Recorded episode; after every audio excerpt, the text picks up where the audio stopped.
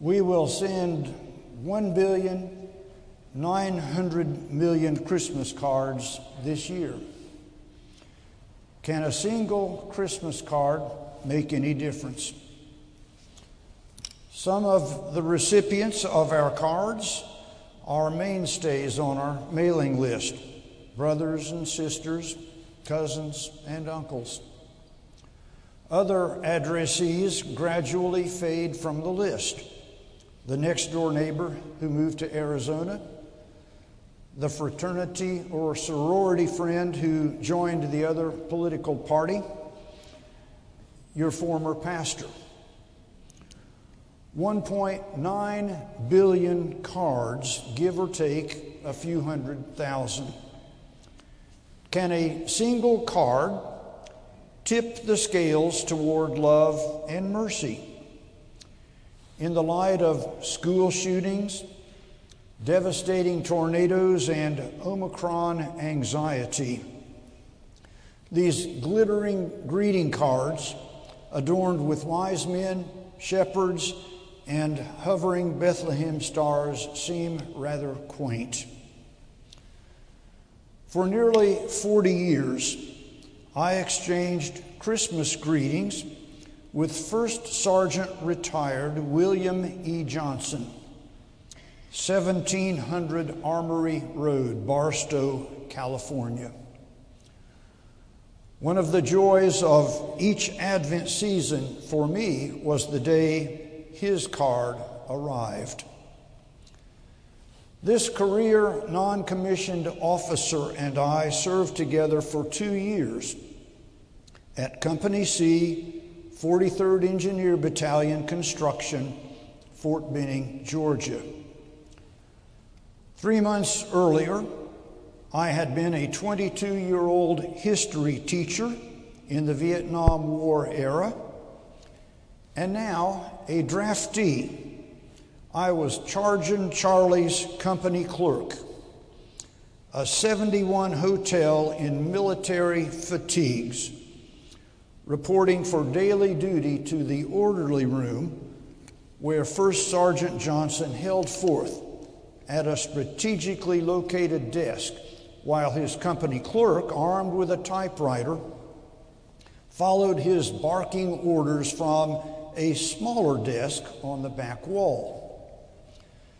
This profane tyrant was my boss, my mentor, and my tormentor. I addressed him as Top. You didn't call him First Sergeant Johnson, you called him Top. And Top, who had spent close to 30 years in the Army, including duty in Korea and Vietnam, commandeered that orderly room with ferocity.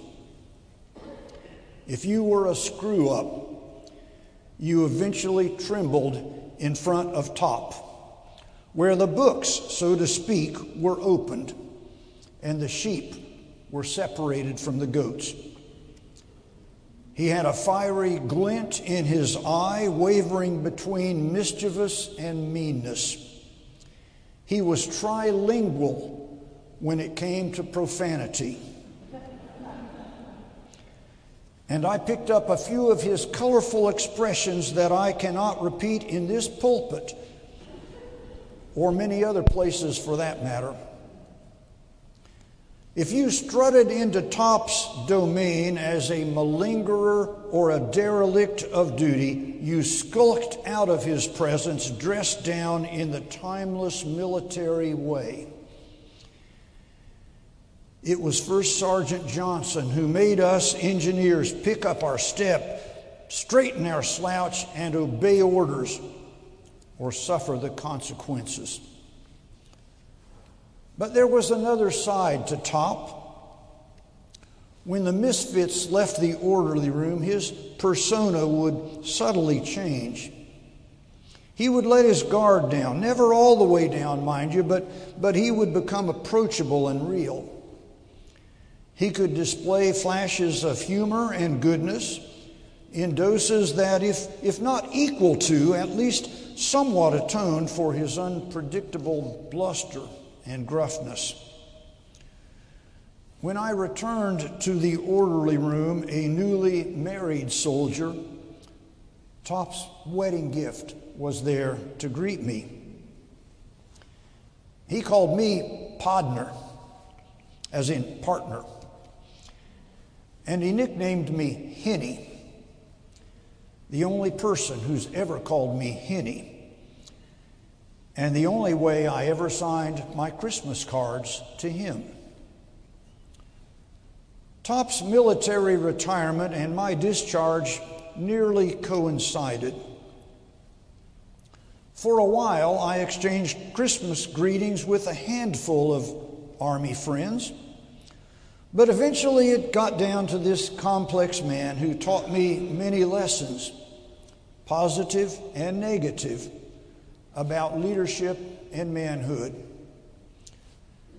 As the decades sped by, we exchanged annual Christmas greetings.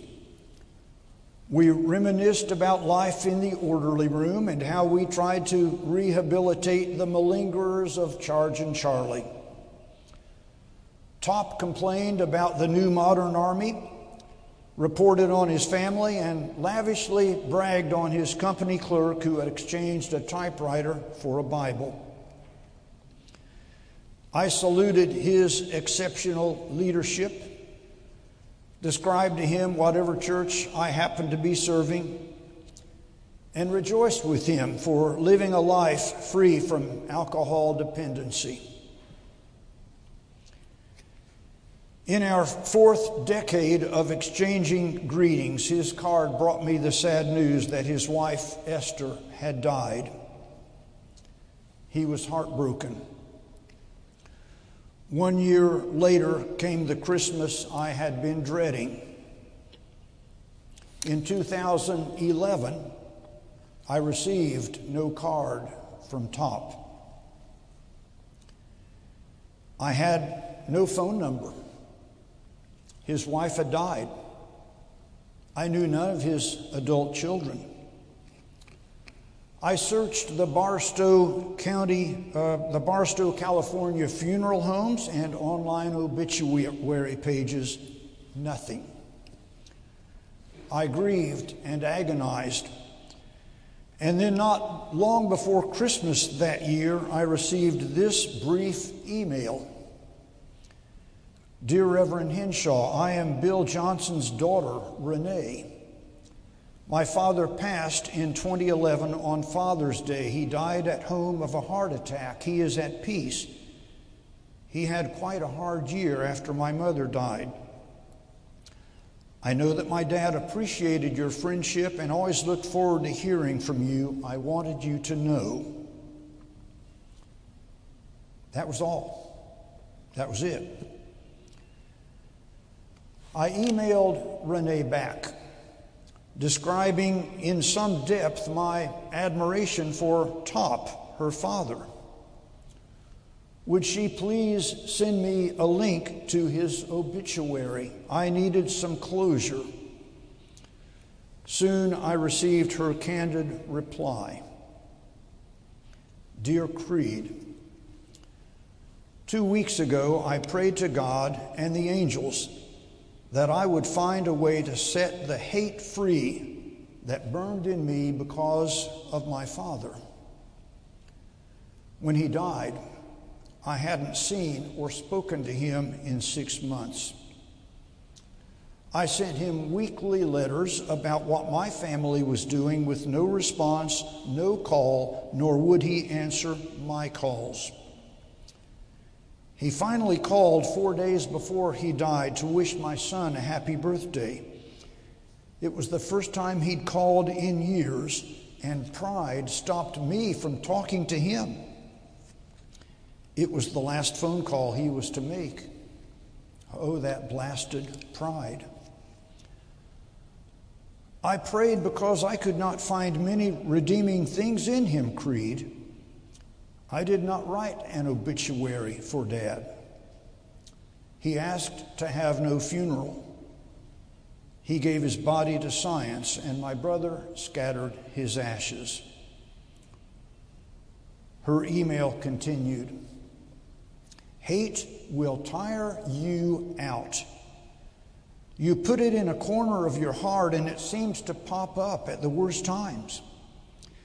It was time to send my hate to heaven for God to heal, but how could it be done? Then I stumbled across the Christmas card you had sent Dad in 2011, and I felt compelled to find you. Your church website gave me your email, and so I wrote, hoping against hope for a response from you. I was not sure why I wrote. Now I definitely know why. It was so that you could give me this loving gift of sharing your truth about my dad and his goodness. I need to hear that it existed. Now, with his sister's help, I believe I could write an obituary. I know how much you meant to Dad because you could see the good in him when others could not or would not. I so look forward to hearing from you. With much gratitude, Renee.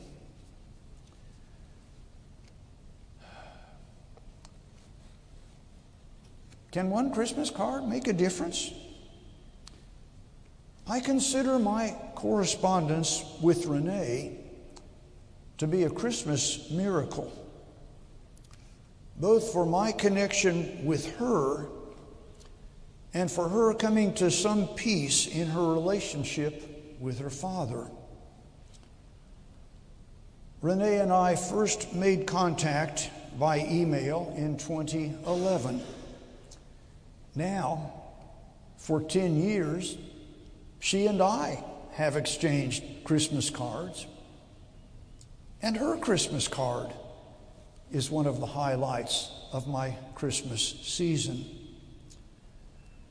When I called Renee this week to ask her permission to tell this story, she immediately agreed. And she may be watching us on live stream from California. If so, Merry Christmas, Renee. When the Holy Spirit gets involved, one single glittering Christmas card can become an instrument for reconciliation. At Bethlehem, God has turned toward us. Let us now turn toward each other. Peace on earth, good will to all.